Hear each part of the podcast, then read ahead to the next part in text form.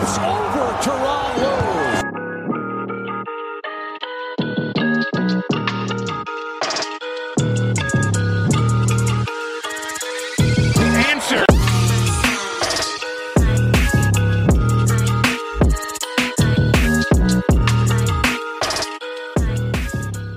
Buongiorno a tutti, benvenuti a un'altra puntata di The Answer Podcast. Io sono Andrea Lo Giudice, il vostro presentatore, e con me il mio solito eccellente compagno di viaggio, il Doc Andrea Fanicchi. Ciao Doc. Ciao Andrea, che ne dici? Sei contento? Una partita in più, eh? Ci giocheremo in questi playoff, dovremmo esultare ed essere felicissimi. Eh, sì, eh, insomma, direi che sarei stato più contento se fossimo stati sul 3-1, devo essere onesto, anche perché le possibilità di andarci ci sono state e ieri abbiamo buttato via la partita, possiamo tranquillamente dirlo. Eh, poi ne parleremo meglio dopo, ovviamente, però insomma, devo dire che mi aspettavo una serie più tranquilla, tra virgolette, di sicuro essere sul 2-2, eh, tornare a casa a gara 5 con un Embiid magari da rivedere se col ginocchio sta bene, senza Danny Green e tutto quanto, sicuramente è, un, è una serie che è diventata più complicata del previsto. Tu Doc come, come la pensi? Ma sì, assolutamente. Eh, sembrava essersi incanalata molto bene, naturalmente dopo, dopo gara 3 e ci pensavo ieri sera prima dell'inizio della partita, praticamente stavamo lì a discettare sul fatto di chi avrebbe sostituito Danny Green, vale a dire Korkmaz oppure Hill oppure Matti Staibul. Si dava quindi per scontato che Embiid giocasse, che lo facesse come aveva fatto nelle altre partite, che non avesse più problemi al ginocchio. E tutto questo è durato, durato per almeno 30 minuti quasi direi, e, poi improvvisamente, come succede spesso nel basket, gli ultimi 15 minuti, 18 minuti, quello che sono stato, eh, ci stanno raccontando un'altra cosa. Ora, non necessariamente tutto il momentum è sparito, però naturalmente vincere per come stavano andando le cose, con più 18 a inizio del terzo, eh, con una partita tutto sommato in controllo, ci avrebbe portato a Filadelfia sul 3-1 e lì avremmo raccontato tutta un'altra storia. Ora siamo sul 2-2, niente è perduto naturalmente, però staremo veramente raccontando un'altra storia e tutto dipenderà. Domani si gioca subito, praticamente a meno di 48 ore dalla precedente e diciamo questo abbrivio che avevamo preso lo abbiamo improvvisamente rimesso da parte e si dovrà ricostruire in una situazione nettamente diversa peraltro perché se appunto eravamo dalla parte giusta diciamo della serie oggi quantomeno siamo ritornati a metà del guado. Tutto qua sì, esattamente, anche perché per esempio la cosa che mi ha fatto di più arrabbiare ieri è stata che l'inerzia era completamente dalla nostra, no? Perché comunque nel secondo quarto Philadelphia era avanti di 18 punti, come hai detto tu prima, e cioè la partita andava chiusa, onestamente. Però ne parleremo dopo, direi di iniziare a dare uno sguardo generale sulla serie, visto che fino ad ora non siamo riusciti a commentare nessuna delle quattro partite giocate, quindi partiamo un attimo da gara 1, ne parliamo brevemente eh, gara 1 che è stata un disastro, possiamo dire, nel senso che comunque Philadelphia non, non, è, non si è presentata, possiamo dire, sin dal primo quarto. Eh, devo dire che neanche Doc Rivers mi è piaciuto molto perché eh, non ha fatto delle letture durante la partita che secondo me andavano fatte, eh, anche per esempio Danny Green su Trey Young è stato lasciato un po' troppo, poi per fortuna è stato messo su Ben Simmons che tra l'altro avevamo dei dubbi sulla marcatura di Simmons con, eh, su Trey Young, come avevamo detto nella preview, e alla fine si è visto che invece Ben Simmons è il miglior difensore da mettere su Young insieme a Tybull probabilmente. E, però poi appunto gara 1, nonostante comunque un Embiid che Aveva, aveva, giocato nonostante magari l'infortunio al ginocchio e tutto quanto e non aveva giocato neanche malissimo è stata persa malamente nonostante una quasi miracolosa rimonta dove alla fine per poco non siamo quasi riusciti a vincere la partita un commento breve su gara 1? Che non avremmo meritato di vincerla quella gara perché effettivamente per almeno tre quarti abbiamo giocato un basket molto molto molto brutto e la rimonta è secondo me venuta quasi per caso, quasi più per paura di Atlanta di trovarsi diciamo il, brivido dell'altezza se vogliamo così, di trovarsi dove si erano trovati e aver paura di non portarla a casa. Non avremmo meritato però praticamente io dico che gara 1 è stato un capitolo a sé. Mi è sembrata ormai una partita di tanto tempo fa, mi è sembrata una partita che ci poteva anche stare, cioè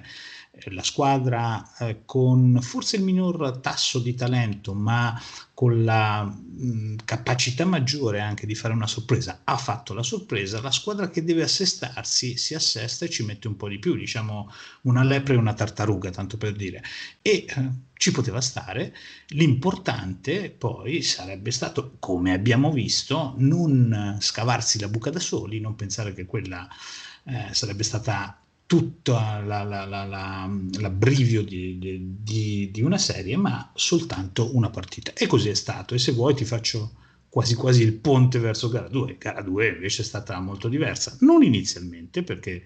l'abbiamo un po' sofferta finché è arrivato un tale Shake Milton. Uh, ti ricordi che, che fiammata? Sì, Shake finalmente anche oserei dire perché in questi playoff fino a quel momento era stato un fantasma, cioè la, forse abbiamo visto il cugino di Shake Milton entrare in campo nella serie con gli Wizards e infatti aveva perso il posto con Taris Max e, e Doc non, non, lo vedeva più nelle rotazioni, tant'è che appunto eh, fino a quel momento in partita mi pare che non fosse mai entrato, è entrato proprio a fine secondo quarto se non, se non sbaglio e poi o a fine terzo, adesso non mi ricordo bene, però comunque è entrato dopo, non è entrato subito come primo cambio, solo che poi è entrato e ha svoltato completamente la partita. Infatti, nonostante un ottimo Embiid, una buona partita da parte di tutti, eh, il mio MVP è stato Shake Milton per quella partita, perché comunque lui ha dato la fiammata decisiva per, per vincere. Tra l'altro, in quella partita è stato curioso perché abbiamo visto eh, le due facce della second unit, no? Nel primo tempo una second unit che si era fatta recuperare, che non era riuscita a tenere il vantaggio, che aveva fatto fatica a contenere eh, gli attacchi di Atlanta e i vari creator degli Hawks, mentre nella seconda parte della partita abbiamo visto una second unit che ci ha fatto vincere la partita. Quindi questo è anche un tema perché se la second unit gira onestamente col quintetto che abbiamo e se in bid sta bene siamo difficilmente battibili. Se la second unit non gira, ovviamente eh, il quintetto ha un carico di lavoro maggiore, possiamo dire, e visto che al momento a livello di infortuni non siamo messi benissimo, può essere una problematica. Cosa ne pensi di questo punto? Beh, un punto molto molto molto importante. Effettivamente nella second unit ci sono state delle belle sorprese, eh, Sheikh eh, nella seconda, Furkan Korkmaz nella terza. Ci sono state però anche delle delusioni dal mio punto di vista. Per esempio George Hill, che ha giocato una buona serie contro Washington, lo sto vedendo un passetto arretrato rispetto e ehm, quel punch che dovrebbe dare entrando qualche tiro da tre, buona difesa, mh, mm, mi sembra un, un, po', un po' perso. Mm, cosa diversa invece per Matisse Taibul che quantomeno da un punto di vista di rotazione difensiva ha dato una bellissima mano a Ben Simmons e a tutto, e a tutto il reparto difensivo. Sono un po' neutro per quanto riguarda invece Dwight Howard. Il suo ruolo giustamente deve essere limitato, deve entrare, fare il backup, almeno così speriamo eh, che debba accadere, deve entrare, fare il backup, non fare troppi danni soprattutto. Lo ha tutto sommato fatto soprattutto eh, quando le cose si mettono male, peraltro si esalta molto quando le cose si mettono bene, quando le cose si mettono male commette magari il, il fallo tecnico che non ci vuole, la mini gomitata che ha dato anche ieri sera a Collins e quant'altro. Comunque, diciamo, da un punto di vista generale non malissimo. Hai ragione, la, la second unit fa la differenza, o meglio, nei playoff si riducono le rotazioni mediamente a 8-9 giocatori, anzi qualcuno ha accusato Doc Rivers di averla estesa troppo. Abbiamo giocato all second unit gran parte, gran parte insomma all'inizio del, del terzo quarto in gara 1 e stavamo per rifarlo. Ultimamente vedo che non usa più uh, all second unit, tiene almeno Tobias Harris dentro con le second unit e, e cerca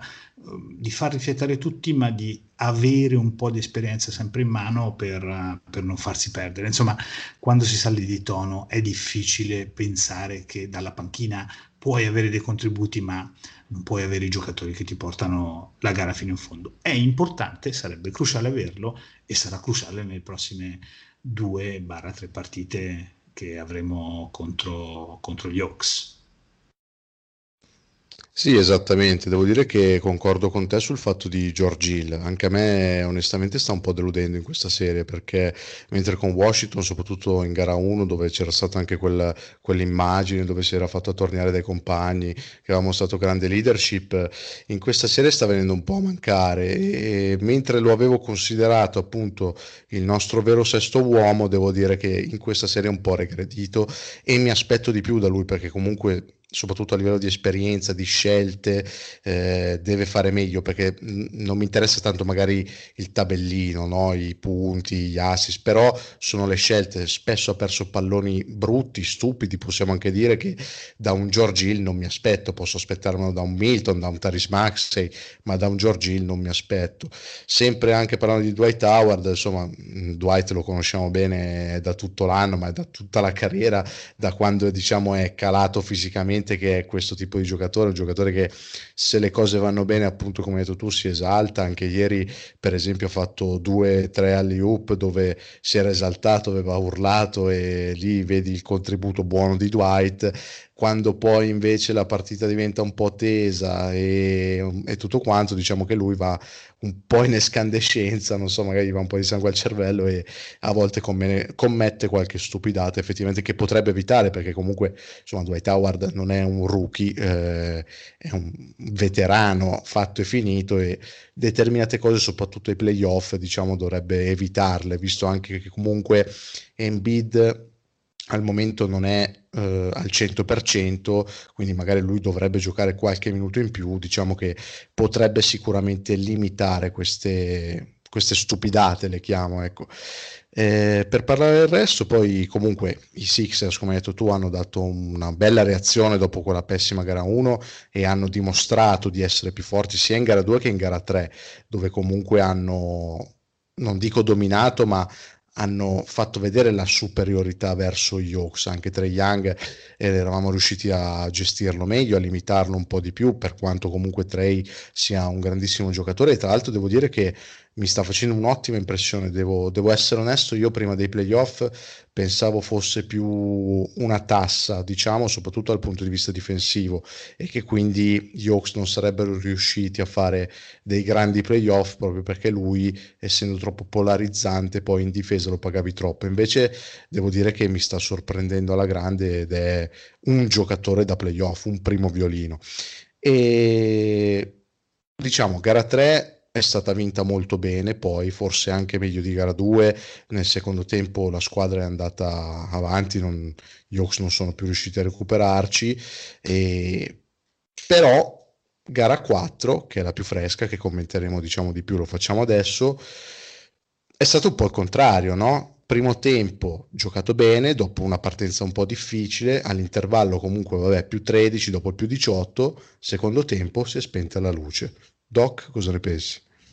Si è spenta la luce, apparentemente sono degli episodi che eh, sono rimasti quasi misteriosi per alcuni minuti per poi dare tutti gli effetti. Vale a dire, a un certo punto mm, seguivo la, la cronaca americana, la, mm, la giornalista da, mm, eh, da, da Bordocampo ha eh, annunciato che eh, Joel Embiid era in, nello spogliatoio per farsi controllare, evidentemente hanno pensato tutti al ginocchio è peraltro rientrato e ha giocato uno dei pezzi, diciamo, degli stretch migliori che gli abbia visto giocare a lui e a tutti i Sixer durante tutto l'anno. Tanto che su Twitter ho visto qualcuno che diceva: Ma eh, che cosa ha fatto? È andato dentro, ha preso gli steroidi, eh, si è dopato. No, era evidentemente voleva attestare, voleva attestare un dolore, un problema al ginocchio che evidentemente ha, e, e poi non so, guarda, eh, sicuramente l'effetto ginocchio, sicuramente anche un effetto stanchezza, perché proprio a prescindere dal ginocchio in quanto tale, l'ho visto sulle gambe, l'ho visto trascinarsi, l'ho visto non saltare, non, non salto io a, all'ultima occasione che, che, ha avuto, ma quella abbastanza, abbastanza esemplare. E eh, in tutto questo bailam, allora la partita era iniziata, come detto molto bene e ehm, era iniziata molto male per gli Hawks e questo va detto a loro merito, non si sono fatti trascinare nel gorgo peraltro, tiravano male, Trey Young tirava male, Trey Young a un certo punto si mette in panchina, si fascia la spalla, sembrava quasi a quel punto fuori dai giochi, mm, anche Bogdanovic mm, azzoppicato per un attimo, eh, sembravano essere eh, diciamo destinati a, a, a salutare la serie, a salutare tutti, quando invece si sono mantenuti con la barra dritta e hanno continuato a, a lavorare di più e meglio, tanto che Doc Rivers nel finale delle, della partita ha usato proprio queste, queste parole, cioè al, alla fine i Sixers si sono fatti outwork, si sono fatti superare da qualcuno che lavorava meglio e più di loro e tutto questo è abbastanza strano per una squadra che è entrata nella serie e nei playoff come la squadra tosta, solida, molto matura, presente in difesa, che eh, si fa superare sugli stessi campi da una squadra che invece dovrebbe essere la fantasia, la giovinezza, la freschezza e quant'altro. Questo è un segnale non bellissimo se lo vogliamo trasportare nel resto della serie. E, mh, giocato molto bene, come ho detto, nella parte centrale, assolutamente dei Sixers in totale controllo e poi è successo quello che è successo. È venuto a mancare Joel Embiid naturalmente, non c'è stata la difesa necessaria da parte di alcuni giocatori, Korkmaz sinceramente ha giocato una pessima partita in difesa, ha poi tirato un paio di triple, anche abbastanza importanti, però in difesa ha perso continuamente l'uomo. E tu hai puntato su un aspetto che secondo me è fondamentale in questa serie, cioè Atlanta potenzialmente è debole in difesa, ecco, dobbiamo metterla in difficoltà lì se vogliamo portare a casa questa serie, far faticare Young, far faticare Herter, far faticare John Collins. Se invece li facciamo esaltare, poi va a finire che si esaltano, come è successo, va a finire che John Collins gioca la partita che ha giocato stanotte, molto bella da, da parte sua, di pieno atletismo, ma anche di tiro da tre, anche di intelligenza tattica che non sempre gli si dà. Si è preso un rimbalzo a poco dalla fine un rimbalzo d'attacco e poi ha segnato la tripla che ha riportato Atlanta sotto di uno e che ha praticamente a, a quel punto cambiato l'inerzia. Una partita quindi molto particolare che come hai detto tu ci siamo, abbiamo buttato da soli, ma questo non lo dico eh, mettendo tutto dalla parte di Philadelphia. Atlanta ha giocato un'ottima partita, una partita molto più matura di quella che ci si aspetterebbe da, da una squadra così e questo mi fa pensare che il resto della serie non sarà la passeggiata che sembrava essere fino al trentesimo della, della partita di questa notte. Eh, Joel Embiid come starà? Questo è un elemento chiave di tutto. Eh, ben Simmons cosa farà? Perché tolta gara 3 il secondo tempo, quando anche lui è rientrato negli spogliatoi, è stato ramanzinato, se così posso dire, da Doc Rivers, detto da tutti, che praticamente gli ha detto prendi sto pallone, portalo, portalo al ferro, lo ha fatto con un certo profitto. Ecco, Ben Simmons è venuto a mancare, Harris non mi ha deluso, non mi sta deludendo per niente, ha fatto anche un bellissimo movimento, poi ne andremo ancora di più, però eh, Harris è il secondo barra terzo violino, secondo facciamo, e è stato clutch durante la stagione, però tutti si aspettavano qualcos'altro, anche se poi Doc Rivers ha detto abbiamo giocato troppo hero ball, cioè a un certo punto ognuno ha pensato di portarla a casa, così non va, tutto quel bel movimento di palla che avevamo visto prima a un certo punto sparito e 90 su 100 partite così le perdi. Secondo te dove l'abbiamo persa la partita di stanotte, soprattutto? Ma guarda, secondo me l'abbiamo persa proprio su quest'ultimo punto, nel senso che nel primo tempo la squadra ha girato bene, si passavano tutti bene la palla, c'era un'ottima circolazione, eh, tutti venivano presi in considerazione, si erano creati buoni tiri, Embiid era stato servito bene quando ha giocato, lo stesso Simons aveva fatto un buon primo tempo eh, a livello anche di intensità, di, di aggressività e tutto quanto. Nel secondo tempo ho visto una squadra completamente cambiata effettivamente, come se si fossero, non lo so, mh, sentiti magari troppo superiori e dire va bene, abbiamo fatto comunque un ottimo primo tempo, siamo avanti di 13, giochiamo più, più isolamenti, più hero ball, come hai detto tu e come ha detto anche tra l'altro Doc Rivers. Non lo so, è come se si fosse speccato di superbia, no? Posso dire. Eh, e questo effettivamente non è un buon segnale comunque perché a questo livello, no? siamo comunque in una semifinale di conference, non ti puoi permettere di, di peccare di superbio perché nonostante gli Hawks siano una squadra inesperta per questi livelli, ed è anche questo un punto da segnalare perché perdere una partita del genere contro una squadra inesperta contro gli Hawks, per quanto sia una squadra di talento ed è una squadra che apprezzo e mi piace, Ecco, mh, non va bene, cioè noi abbiamo all'interno comunque giocatori che hanno al- alle spalle molte run di playoff, che hanno alle spalle partite di playoff molto importanti, anche gli stessi Embiid e Simons che comunque sono giovani, hanno già alle spalle delle serie importanti, insomma, se pensiamo alla serie con i Raptors come, come andò, l'importanza di quella serie, no? Cioè, questa dovrebbe essere una serie dove l'esperienza dovrebbe prevarre- prevalere molto di più. E da questo punto di vista sono rimasto un po' deluso stanotte più che altro perché appunto mh, mm, quella maggiore esperienza la bisogna sfruttarla. Poi come hai detto bene tu, bisogna punire di più la difesa di Atlanta perché comunque ci sono dei mismatch a favore per i Sixers, uno su tutti, Trey Young, soprattutto anche ieri comunque aveva dolore alla spalla, quindi oltre già al fatto che lui difensivamente non è un buon giocatore, aveva anche questa problematica, bisogna sfruttarlo di più perché ok, ai playoff si vince con la difesa, ok, è così, però dall'altra parte bisogna essere incisivi, bisogna sfruttare i, le debolezze dell'avversario e Atlanta a livello difensivo ha diverse debolezze perché oltre a Trae Young hai nominato John Collins, lo stesso Bogdan Bogdanovic non è un grandissimo difensore, eh, Capela comunque fa fatica a tenere in bid nonostante sia un ottimo difensore ma è piccolo per, per contenerlo, no? quindi fa più fatica insomma va sfruttato molto di più come è stato fatto peraltro in gara 2 e gara 3 quindi non capisco il perché mh, di tutto questo problema che è successo nel secondo tempo diciamo perché comunque il primo tempo era andato molto bene mi, mi, sono tornati in mente, io l'ho scritto su Six Pride Nation no, nel recap della partita, mi sono venuti in mente i tempi con Brett Brown in panchina, no, dove a volte si facevano degli ottimi primi tempi, si andava su anche di 20 e poi perdevamo le partite. Mi, mi, mi è tornato un po' gli incubi, diciamo, di quelle annate e ho detto non deve ricapitare più perché comunque siamo ai playoff, siamo più forti, l'abbiamo dimostrato e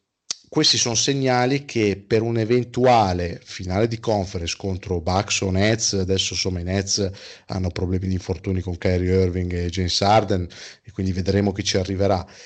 ma comunque sono squadre molto più forti di Atlanta e se tu giochi una partita del genere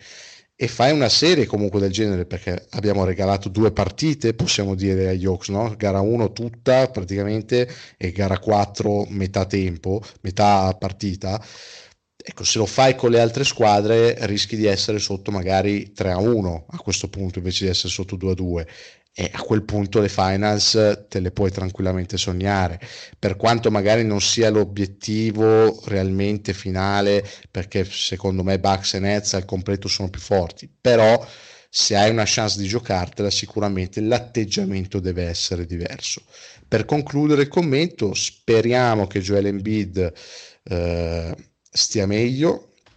il dubbio è se rischiarlo o meno per gara 5, perché se è il Joel Embiid del secondo tempo, che come hai detto tu, secondo me non era un problema solo di ginocchio, ma anche di stanchezza, perché io stavo guardando la partita e ho detto non, non sta in piedi, cioè, mh, sembra un giocatore, come hai detto tu bene, mh, a 8 secondi alla fine aveva il lay-up per, per il pareggio o comunque per andare in vantaggio, cioè, ha, ha, fatto un, un, un, salto che onestamente noi che non abbiamo le ginocchia doc forse sentiamo di più, cioè, quindi ho detto cioè, Joel, se, se, stai così, forse è meglio non, forse è meglio non rischiarlo, però eh, essendo sul 2 a 2 dobbiamo anche stare attenti perché non rischiarlo potrebbe voler dire perdere gara 5. Cosa ne pensi su questo punto? Ma guarda, gara 5 a questo punto diventa cruciale e secondo me, salvo uh, setback, salvo problematiche che oggi non conosciamo, giocherà e ci proverà perché lì si decide, si decide la, la stagione. Sì, sì, ne vedo di Joel Embiid la domenica mattina quando vado a giocare a basket, uno di quelli sono io, non Joel Embiid, quel, quello che però ti salta appena sopra il foglio di carta velina, stranissimo per uno come lui. Mm, non me lo sarei sinceramente aspettato. Attenzione, non entro tra quelli che fanno, che criticano Joel Embiid, ci mancherebbe altro, e nemmeno tutto sommato su, su Ben Simmons. Però ritorno ad uno dei temi che hai sollevato che trovo molto giusto. In questa squadra manca, forse poteva essere George Hill, ma gioca troppo poco per farlo, un metronomo, manca un Chris Paul. Cioè, quando hai la point guard fenomenale, per carità, sotto certi aspetti, che si chiama Ben Simmons, non puoi pensare di avere qualcuno che sa dettare i ritmi. Chris Paul avrebbe saputo, forse anche anche qualcun altro, Cali Lowry mi viene da pensare, o qualcun altro, ce ne, ce ne sono, insomma, forse anche Holiday, un po' meno perché comunque è uno che eh, segue un po' più il flusso della partita, però ecco di quei giocatori che servono da metronomo, che servono a rallentare la partita quando deve essere rallentata, accelerarla quando deve essere accelerata, tenerla in controllo quando deve essere hai detto bene, Brett Brown, ecco, Brett Brown ci, aggiunge, ci aggiungeva del suo, però c'è evidentemente un problema quasi costituzionale di questa squadra. Attenzione, ritorno a dire, non vado ora ad accusare una coppia, Ben Simmons e Joel Embiid, che ci hanno fatto comunque fare eh, stagioni, tre stagioni di 50 più vittorie a stagione, cosa insomma non eh, esattamente normale, che ci hanno permesso di arrivare dove siamo arrivati, mai troppo lontano, però insomma con una certa enfasi, quantomeno ai playoff, non accuserò loro e spero che ancora con loro si possa andare molto lontano, però evidentemente questi due giocatori al momento e forse chissà mai non hanno le caratteristiche di coloro che possono impostare la partita su un binario, diciamo così, di controllo. Lo dico senza volerli naturalmente accusare. Tornando a Embiid, hai ragione, e secondo me giocherà e lo dicevamo anche prima, questa squadra vive e muore su Embiid eh, al momento, il giocatore ge- generazionale obiettivamente di Philadelphia degli ultimi vent'anni va riconosciuto. Io penso anche a un'altra cosa però, e qui ora cerco di spensare una lancia a suo favore. Nel 2015 ricordo esattamente quando scrissi un pezzo, non mi, mi autocito che è sempre bruttissimo, scrissi un pezzo la, la sera della notizia del suo secondo incidente al piede, quando praticamente sembrava la, che la sua carriera non potesse mai decollare. Ecco, da allora sono passati eh, sei anni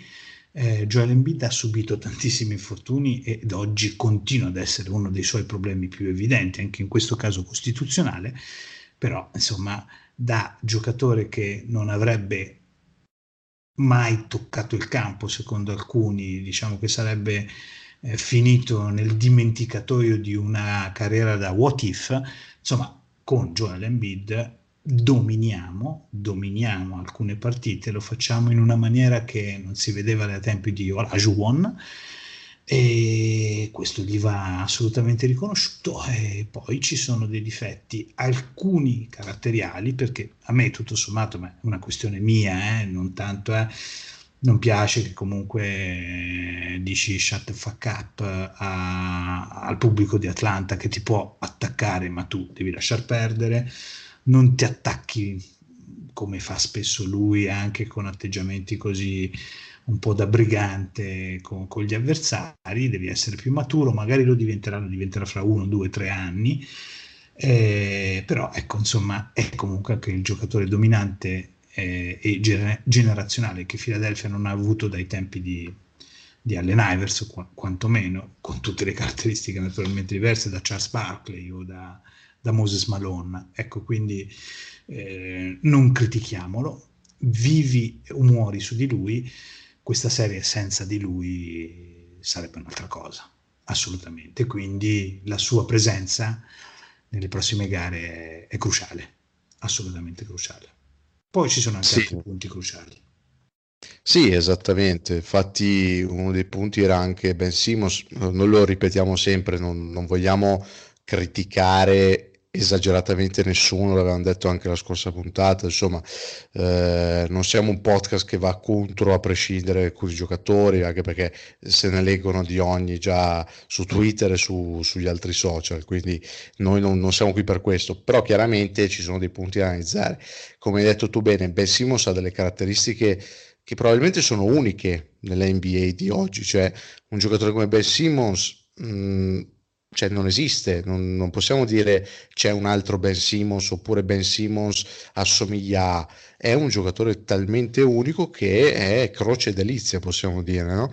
E mentre la delizia possiamo dire che è la parte difensiva, perché insomma a mio parere è il miglior difensore perimetrale della Lega, non, non, non, ce ne sono altri superiori, secondo me, perché lo sta dimostrando anche adesso con un giocatore come Trey Young, che è molto più piccolo e molto più agile di lui sulla carta, eppure lo sta limitando benissimo. Eh, dall'altra parte siamo sempre lì, tiri liberi, l'aggressività al ferro, tra l'altro tiri liberi che in generale stiamo tirando malissimo perché eh, prima di gara 2 mi pare avevo visto i dati cioè eravamo la peggior squadra di tutti i playoff come percentuale ai liberi e questo è un problema comunque da risolvere perché soprattutto ai playoff i tiri liberi fanno la differenza e non puoi tirare i liberi col 70% di squadra, è troppo poco. A prescindere da Simmons o non Simmons, anche gli altri comunque, tolto Embiid che li tira molto bene, devono darsi una svegliata perché sennò eh, cioè, perdiamo troppi punti in lunetta. Per tornare sul discorso Simmons e Embiid, eh, è una coppia particolare, molti sostengono che non possono giocare assieme, altri dicono però insomma i risultati parlano, tre stagioni come hai detto tu da oltre 50 vittorie, eh, siamo arrivati ad un tiro da un ferro di uscita da, dai supplementari per provare ad arrivare in finale di conference contro Toronto, quest'anno abbiamo una possibilità di arrivare in finale di conference quindi la verità probabilmente sta nel mezzo, non possono né non giocare assieme né sono la coppia perfetta. Sono sicuramente due grandi giocatori, Embiid come hai detto tu è un giocatore che a Philadelphia non si vedeva dai tempi di Iverson, probabilmente è, un, è il centro più forte di questa generazione, io mi sbilancio anche se noi siamo un po' di parte, ma per me superiore ad Embiid non c'è nessuno per entrambi i lati del campo però chiaramente, come hai detto tu, mh, mm, e lo diciamo da, dalla prima puntata, viviamo e moriamo su Joel Embiid troppo dipendenti da Embiid, Tobias Harris che è un ottimo attaccante, ha molte varietà di, insomma, di scoring, no? perché sa, fa, sa, far canestro in vari modi, però quando Embiid viene meno e la difesa si concentra un po' di più su Tobias Harris, va un po' troppo in difficoltà, non riesce ad essere una prima opzione difens- offensiva e Ben Simmons è Ben Simmons, insomma lo conosciamo, eh, purtroppo non ha tiro, ma che non è neanche tanto quello il problema, perché io l'ho sempre detto, molti hanno sempre sostenuto senza tiro da tre non può andare da nessuna parte, senza un mid-range game affidabile non può andare da nessuna parte. Per me il problema principale sono i tiri liberi a livello di tiro, perché col fisico che ha, con come sa arrivare al ferro lui, perché che non è la peculiarità migliore che ha, ma secondo me se avesse una percentuale liberi migliore eh, sarebbe completamente diverso perché parleremo di un giocatore che tirerebbe dai 10 ai 15 liberi a partita ogni volta e se avesse almeno un 70-75% stiamo parlando di un giocatore da 20 e passa punti a partita che sarebbe quello che ci servirebbe perché soprattutto poi non abbiamo creation al di fuori di Embiid no? Ed Harris in parte come hai detto tu bene manca oltre al metronomo secondo me un creator perimetrale, il Damian Lillard della situazione, no? quello che ti toglie le castagne dal fuoco, ok, mi prendo io l'iso eh, de- decisivo della partita, ti metto la tripla in step back, eh, insomma, non dico magari un Donovan Mitchell che non è un giocatore straefficiente, ma quel tipo di giocatore lì, no? Ci manca. Nonostante questo siamo forti, lo dicevo sempre, ripeto, non siamo qui per criticare troppo, però effettivamente a questa squadra manca qualcosa. Detto questo, mh, mm, una piccola previsione, diciamo, sulle prossime gare. Se devi dare un pronostico secco, anche se magari lo sbaglieremo entrambi, quale, qual è? Diciamo 4-2, 4-3, usciamo? Qual è la Guarda, tua io che, sono, io che sono molto scaramantico e molto attento, mentre lo dico praticamente faccio dei gesti scaramantici che tanto nel podcast non si possono vedere, ti dico 4-2 Sixers. Nella mia preview avevo messo 4-3, ma a questo punto voglio essere positivo. Vinciamo domani sera, o meglio stasera per chi ci ascolta, e poi andiamo a vincere nuovamente ad Atlanta. Ci credo veramente Ni, nel senso che eh, andrà così se ci sarà quell'allineamento necessario, anche un po' di fortuna, l'allineamento necessario che passa attraverso la presenza di Joel Embiid con tutte e due le gambe, con tutte e due le ginocchia, con, con i muscoli tonici e attraverso quelle altre piccole cose che stiamo dicendo da praticamente tutta la serata, un uh, Simmons presente in difesa ma aggressivo quanto, quanto, basta, una parvenza di shot creator che hai giustamente detto, ma lo shot creator si è vista tutta la differenza in gara 2, no? Cioè la presenza di Shake Milton ti ha fatto vedere come, come cambiano le partite con gli shot creator, cioè dove improvvisamente l'esplosione di qualcuno che non riesce a fermarlo perché diventa imprevedibile.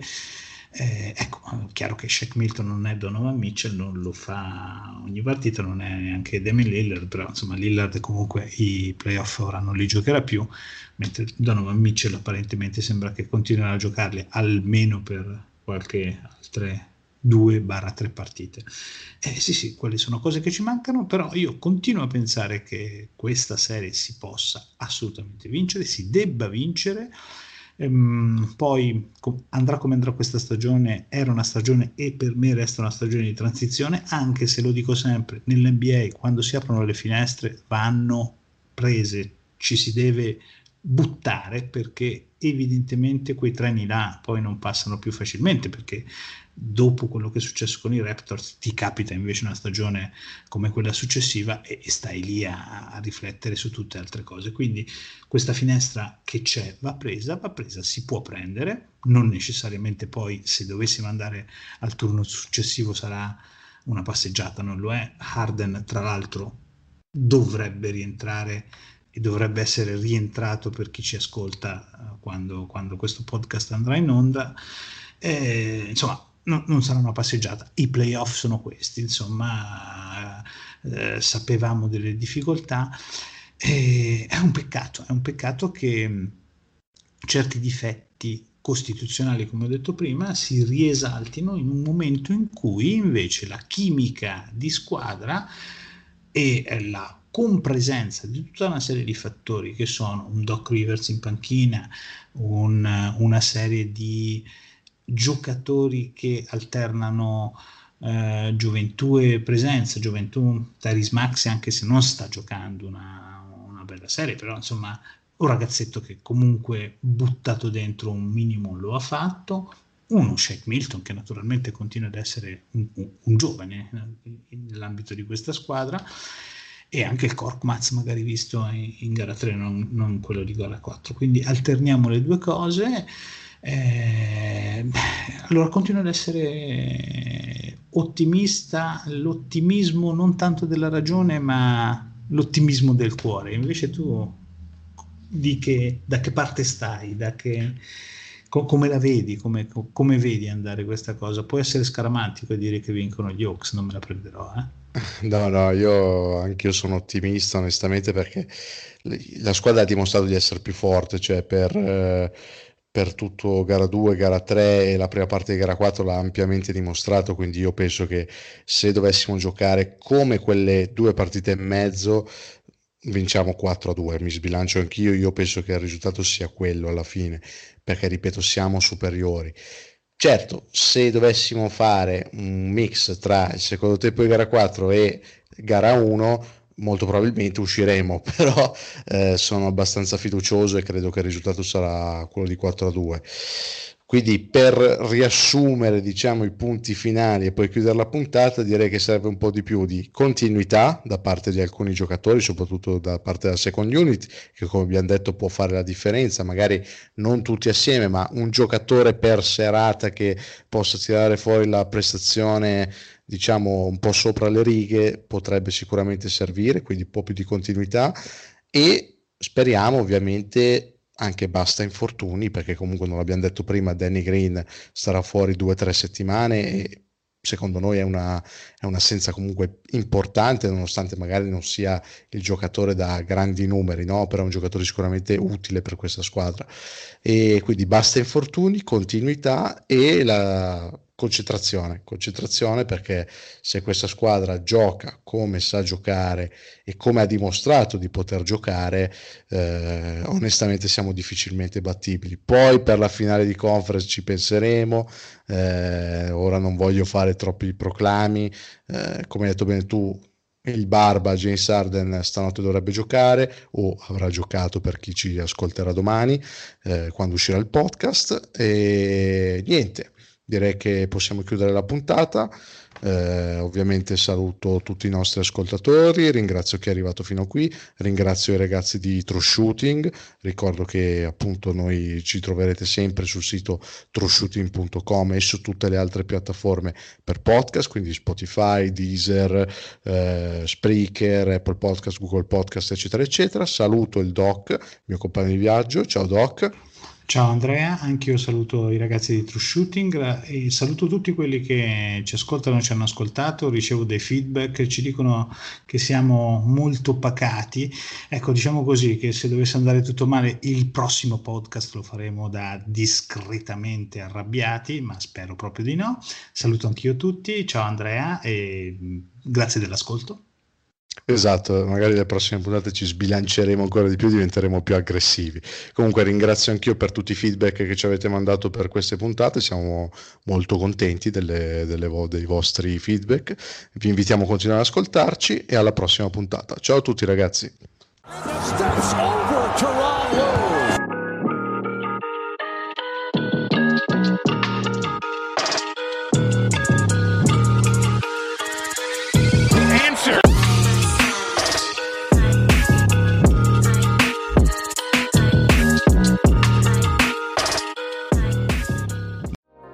Had a long week and want to mix it up with something new and interesting to eat, try Blue Apron's two or four serving menu plans with those hard to find ingredients sure to spice up your weekend. Don't miss out on our biggest Black Friday sale ever. Choose from an ever changing mix of high quality meat, fish, vegetarian, WW recommended, and wellness offerings. Get $180 off across your first six orders, plus your first order ships free when you visit blueapron.com slash unique 22. Mary redeemed a $50,000 cash prize playing Chumba Casino online. I was only playing for fun, so winning was a dream come true. Chumba Casino is America's favorite free online social casino. You too could have the chance to win life changing cash prizes. Absolutely anybody could be like Mary. Be like Mary. Log on to ChumboCasino.com and play for free now. No purchase necessary. Void where prohibited by law. 18 plus terms and conditions apply. See website for details. The voice in the preceding commercial was not the actual voice of the winner.